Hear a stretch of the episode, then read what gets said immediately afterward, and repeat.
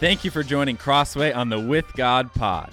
Whether you're in your car, in your home, on a walk, or with someone, we're excited that you've joined us for a deeper dive into Scripture, its tough sayings, and the people God used throughout. This year, we're going through the whole Bible, tracing the With God journey through the Bible, through the year, through us. And with that, let's dive into today's episode. All right, everybody. Thank you so much for joining today. I am Chris Birch. And I'm Anson Tebow. And we have made it not quite to the end of the Old Testament, but, but it counts for us. Yes. So for us, uh, this is the last book of the Bible and the last person that we are going to be studying on Sunday and Friday uh, before we get into the New Testament.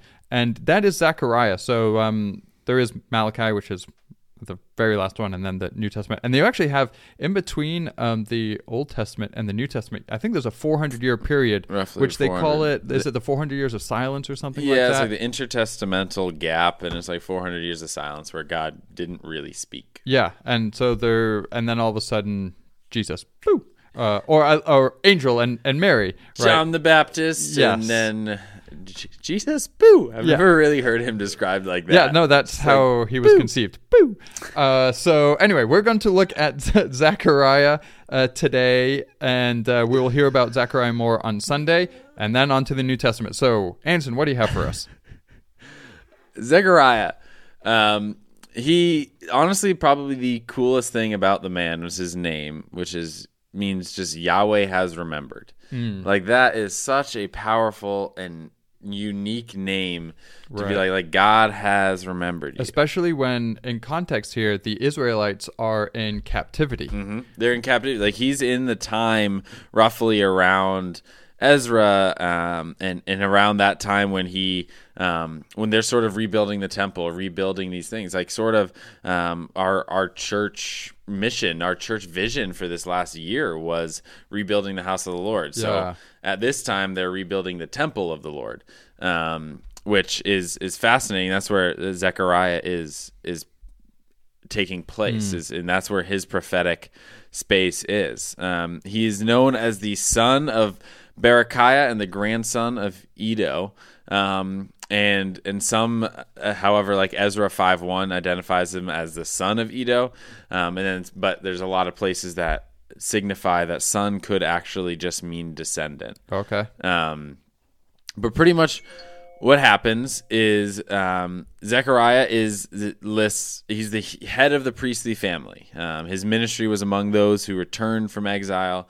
Um, and their descendants as they resettled from the land. And he calls them, like many of the prophets that we have seen, he calls them to repentance and spiritual renewal, sort of like they're rebuilding the temple for spiritual renewer, renewal.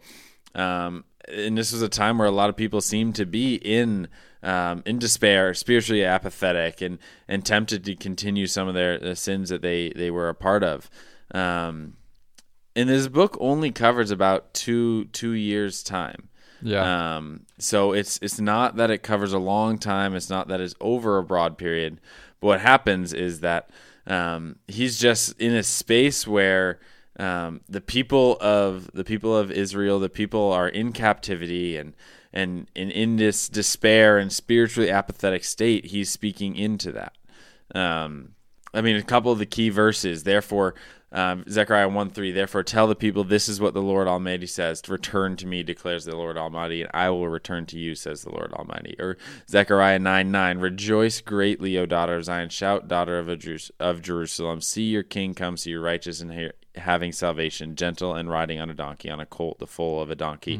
Talk about a prophecy to Jesus right there. See your king comes to you righteous and having salvation, gentle and riding on a donkey, on a colt, and a foal of a donkey. Is sort of how Jesus entered into Jerusalem in his last week, Yeah. Palm Sunday, um, that that sort of thing. But he, he's sort of calling a um, calling a return to a spiritual state for them. Zechariah thirteen nine, which is a powerful verse, is this third I will bring into the fire, I will refine them like silver and test them like gold. They will call on my name and I will answer them. They are my people, and they will say, The Lord is our God.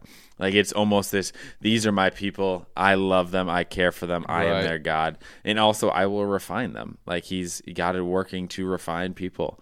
Um, so it's a it's a book that is fascinating, and Zechariah the person is is a interesting guy who you don't know actually a ton about as a a person. Yeah. Um, except that he was a priest, he was a prophet, and then many people believe um, that in Matthew 23, 34 through 36, um, Jesus mentioned Zechariah, um, saying that he was killed and murdered in the in between the temple and the altar. Some believe this is this Ah, Zechariah. Some believe this is a different Zechariah Okay. because there are like over 30 Zechariahs mentioned in the book uh, in the Bible. A lot of God remembering names. God remembering names. Yes.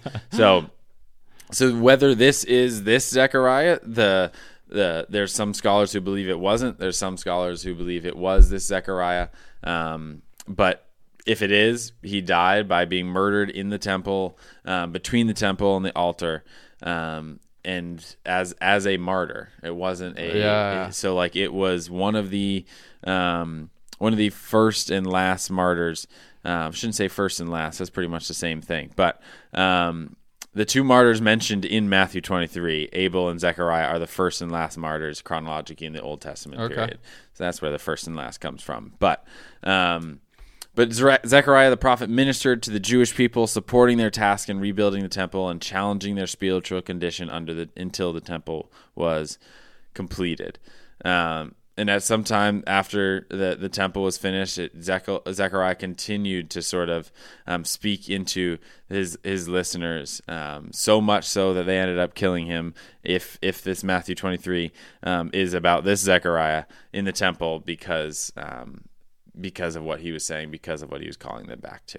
Mm. And as you read uh, Zechariah, the first half um, is very different from the second half. The second half of the book is very kind of prophetic, um, and it almost kind of goes in line a little bit with Revelation. Uh, there's a lot of like correlation there between the two. So uh, yeah, he had a very very interesting book. Highly recommend you go and uh, read it before Sunday and uh, get a little more background into uh, what we're going to hear about. So uh, yeah, Anson, thank you so much for uh, kind of diving into this. And I will see you on the other side as we open the New Testament next week. See ya. See you, Chris. Thank you for joining Crossway on the With God Pod. Make sure to catch all our content on Sundays and during the week. See you next time.